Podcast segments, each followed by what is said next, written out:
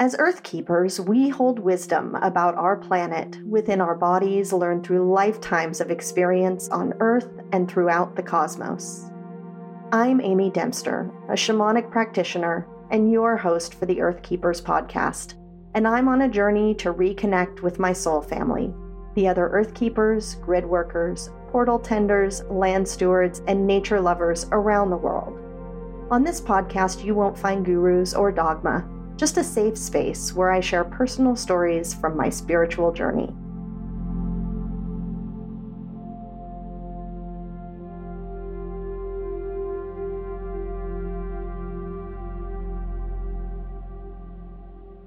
Welcome back to this week's episode of the Earth Keepers podcast. Believe it or not, it's already the first week of March, which means the countdown is on to the spring equinox here in the Northern Hemisphere. Although we're still buried in snow and months away from planting a garden here in northwest Montana, the longer, lighter days and the shorter, darker nights are the first signal that we're emerging from the depths of winter and that warmer days will be here soon. Since it's the first podcast of the month, that also means that I'll be energetically sharing the essence of a place in nature with you. What I do is tap into the unique healing energy of one particular place and then share that energy with your higher self. If your higher self would like to receive it, it takes that packet of energy from my higher self and will place it in your energy body wherever you most need it. You may feel a subtle charge of energy in a particular body part or energy center as the healing settles into your body. It's unique for everyone. The frequency of this place is gently vibrating through to you as you listen to this episode. But at the end, I'll take a moment to consciously share it with you. So be sure you listen all the way to the end today. The place I'll be sharing with you for this month is one of my very favorite places that has taught me so much on this journey of working with the land. It's a very energetically potent mountain that you may have heard me talk about before. While I'm no longer actively working with it, I still love to visit and enjoy the energy there. And since we're talking all about mountains today, I thought that would be the perfect place to connect you with. But more on that at the end of the episode. First, let's get into today's discussion how to energetically work with mountains. If you've ever connected with a mountain, you've no doubt realized what a massive and impressive being it is. A few years back, I was on a trip with my husband to the other side of the Continental Divide, right up to the Canadian border, and I was excited to see a very special mountain for the first time in person. It was winter, and so I knew I would have to admire it from afar, but luckily there's a spot to pull off the highway and see it in all of its glory. Chief Mountain. Partially inside Glacier National Park, partially in the Blackfeet Reservation, and only five miles to the border between the United States and Canada, this mountain sits out in front of the eastern front of the Rockies, making it visible for a hundred miles out into the plains. The mountain and surrounding area are sacred to the Blackfeet, and it holds great power and ancient knowledge. It's been used for ritual and ceremony for thousands of years. Said to be the oldest spirit of any of the mountains, connected to the creation stories for the Blackfoot and the place where thunder lives you can understand why I was both anxious to see it but nervous to connect with it. But I didn't need to be. This mountain reminded me that we are all one and that we could connect as equal beings. It asked me to share my healing energy with it, and then it returned that kindness by sharing its healing energy with me. A brief but beautiful exchange that I haven't forgotten. After sharing my experience on Instagram, I had a lot of requests to share more about making these connections. So I sat down to channel and asked for the highest being of all mountain spirits to share a bit more with me. And it did. The first thing to appear to me was the mountain I'll be sharing with you today, Columbia Mountain, which is only about 20 miles away from my home. At that point, I'd been working with it regularly, both in the physical and in journeys, for about two years, so I wasn't surprised that it wanted to connect with me now. But instead, it informed me that our work together was done. After two years of learning with this beautiful mountain, most of which included me saying, I don't understand. What are you trying to show me? as I bumbled around and learned as I went. I had apparently learned what it was I needed from her, and it was time for her to leave me as a guide. I actually needed a moment to have a little cry before we parted ways. It was a bit like losing one of my best friends. At least in this case, I can still visit with the mountain. It's just that my mentorship with it was done. Once it stepped away, the collective of mountain energy stepped back in to answer my questions. What's funny is that it showed itself to me as a little wisp of air, not a big, strong, muscled spirit like I'd expected when speaking with a mountain. However, this spirit had plenty to share. The first thing to understand about working with mountains is that you're connecting with very ancient, deep energy. Their energy moves even slower than that of trees or plants, so we need to be a little patient with our communication. Not all of them like to be disturbed or want to interact with us humans, so we should always ask permission before setting foot on a mountain physically or energetically. To do that, stand at the base of the mountain, in reality or in your meditation, ground and protect your own energy, and then ask permission to visit and connect with the mountain. You're more likely to feel a knowing than to hear an answer from a mountain, or maybe a warmness in your heart. Remember, it's old, deep energy. Be patient. And keep in mind that when connecting with a mountain, there are a variety of spirits present. There's the mountain itself, and then there are spirits who live on or in a mountain. Some you might want to interact with, and some you might not. And some may not want to interact with you. So don't force it. In fact, one of the most important things you can do when you want to connect with a mountain is to share an offering. It's a bit of encouragement to work with humans. while they're incredibly generous beings, they prefer reciprocal relationships, just like I'd experienced at Chief Mountain. So, what kind of offerings are appropriate? The spirit I spoke with suggested flowers, crystals, cornmeal, and tobacco as good options for offerings. Crystals can serve a dual purpose since they can also help tune the energy of a mountain. Or you can collect flowers on the mountain and then offer them in a special way. But they specifically said not to offer seeds, probably because we don't need to be spreading around a potentially invasive or non native species into the ecosystem. That being said, I will interject a word of caution here from my human perspective that the mountain wouldn't think to mention. Please be conscious of where you are in the world when making offerings. Although the mountain spirit may be fine with all of these offerings, if you're in a national park or a protected area, at least here in the United States, it's illegal to take or leave anything in a park. That includes picking flowers. So please follow the rules set forth by whatever location you are visiting. In protected areas, or really anywhere, you can offer a song, a prayer, a bit of water from your water bottle, a strand of your hair, they're all incredibly powerful offerings that are much appreciated by the spirits and won't break the rules of a protected space.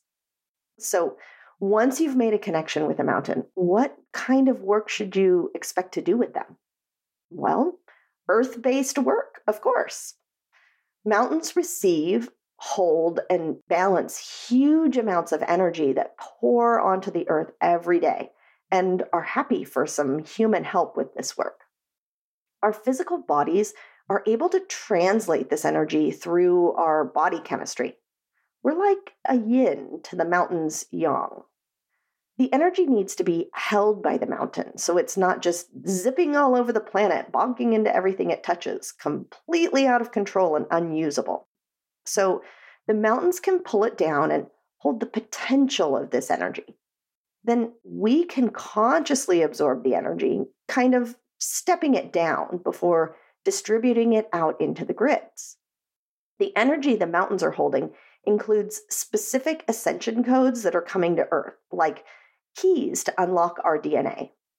Each one of us will have to use the key to unlock the codes ourselves. And how exactly do we do that? Well, Let me tell you a little story about how Columbia Mountain taught me how to do this. A few months before we moved into the home we now live in, I was living very close to Columbia Mountain and looked straight out it at my kitchen window. One evening, we had a huge electrical storm, and I stood at the window watching the lightning hit the mountain again and again. We don't tend to get a ton of cloud to ground lightning around here, so I just stood and watched this amazing storm. Then a week later, I sat down to do a property reading on my own property we were getting ready to move to and was immediately told, no, not today. I was confused. Why not today? Because you need to check in with the mountain today, the voice in my head said. Right now? I asked. I'd really rather check in with my property instead. No, it said. You do that later and you do this now. And when I say that I'm actively working with a particular being or spirit, this is what I mean. Sometimes they get very insistent and will redirect me from whatever it is I thought I wanted to do that day. But in this case, as soon as I shifted my attention, three guides showed up. A Bigfoot who said, This is my mountain. Archangel Michael who said, You're going to need me, which, let's be honest, that made me a little nervous. And a dragon spirit who informed me that it's her job to protect the energy on the mountain. Once they were all gathered, they started sharing information with me. This particular mountain is an important location and regulates its own energy. It receives these energetic light codes for humanity, but it can only store the raw data. It needs a translator who can more or less unlock the information and share it with the grids to make it available to people. And I can help to translate this energy. I wasn't quite sure how I was supposed to do that, but mm, these guides showed me.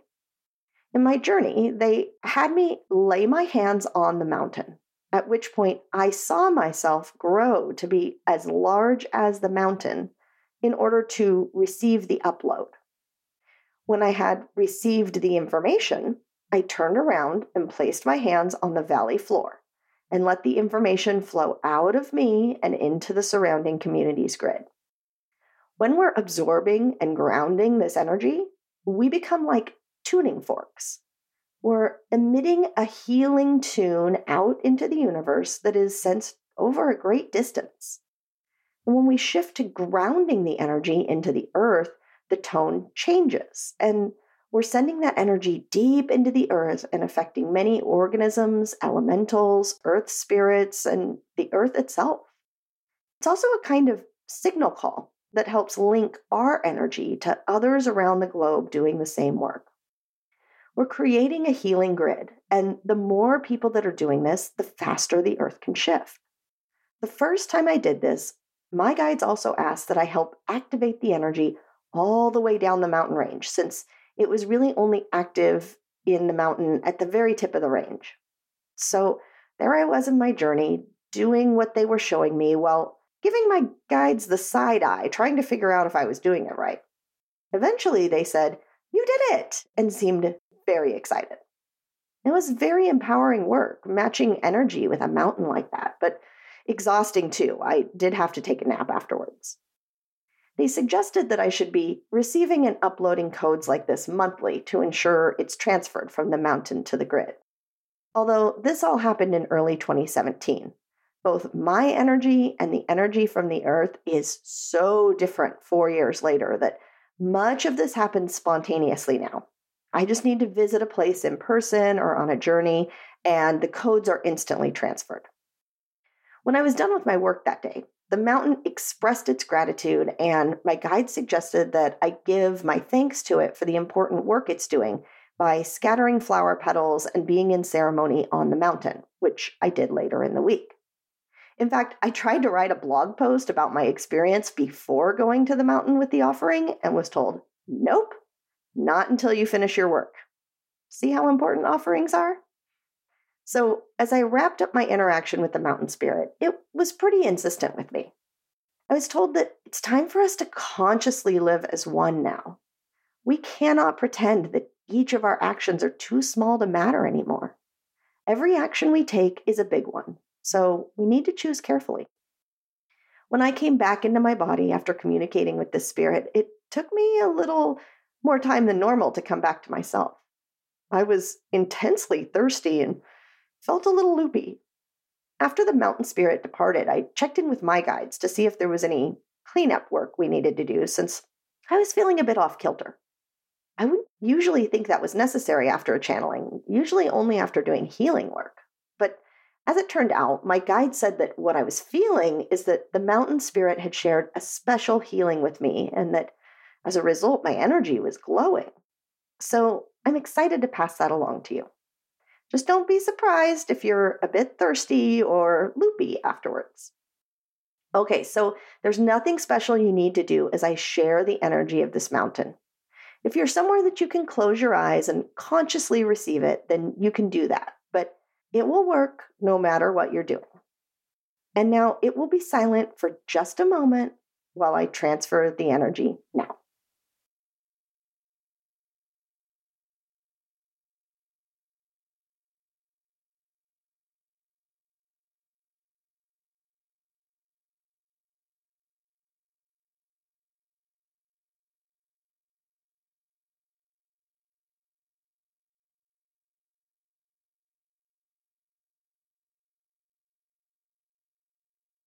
And so it is. I hope you are having an absolutely beautiful week. And before we part ways, I want to share a bit with you about the Earth Tenders Academy. Other than doing a few property readings and healings each month, the Earth Tenders Academy is the one and only paid offering that I share. I'm sure that you found your way here to the Earth Keepers podcast because you probably noticed at some point that nature is communicating with you maybe you aren't totally sure that you can trust that you're receiving these messages correctly. Or you might even feel a little nervous about interacting with the spirits of nature altogether. Unfortunately, communicating and doing work with the spirits of the land hasn't been taught in our culture. We're not sure what to do or how to do it, so sometimes we end up doing nothing at all. We'll wait around to receive information from these spirits, but communicating with spirit is an active activity. You have to learn how to channel so you can have a two way conversation. It's also very common that we don't trust the information we receive. We worry that we're making it all up or imagining the messages that are actually coming through. But I've discovered that having a mentor and a supportive community as you're learning these skills makes all the difference. I spent years of trial and error working together with my guides to learn how to work with the land in this way. And let's be honest, it makes for some good stories here on the podcast. But in the Earth Tenders Academy, I share what I've learned to help you uncover your own gifts, work with your own guides, and offer your healing energy to the earth. The Earth Tenders Academy is a self paced online journey with a supportive community where you'll learn to work with the ancestors, the spirits of the land, and the energies of the earth to deepen your already strong connection to the natural world. Through the course, you'll learn by doing. Each of the nine modules include one or more video lessons from me explaining the concepts, followed by guided meditations, so you can experience the lesson and practice your skills as often as you'd like. You'll also be part of a community our spiritual journeys can often feel isolating when we don't know other people doing this work. The Earth Tenders Academy Facebook group is a place to share and connect with other like minded people walking similar paths. Sometimes we even team up to work on projects together. You'll also receive ongoing support. Work through the course at the pace that's comfortable for you. I host two live calls every month for all Earth Tenders to practice our skills together answer questions, and chat about what's coming up for us as we do this work in the world. So, if this work is calling to you, I would love to have you join our community. There's a link in the show notes to learn more and to join. Okay, that's it for this week's episode, and I will see you right back here next Tuesday.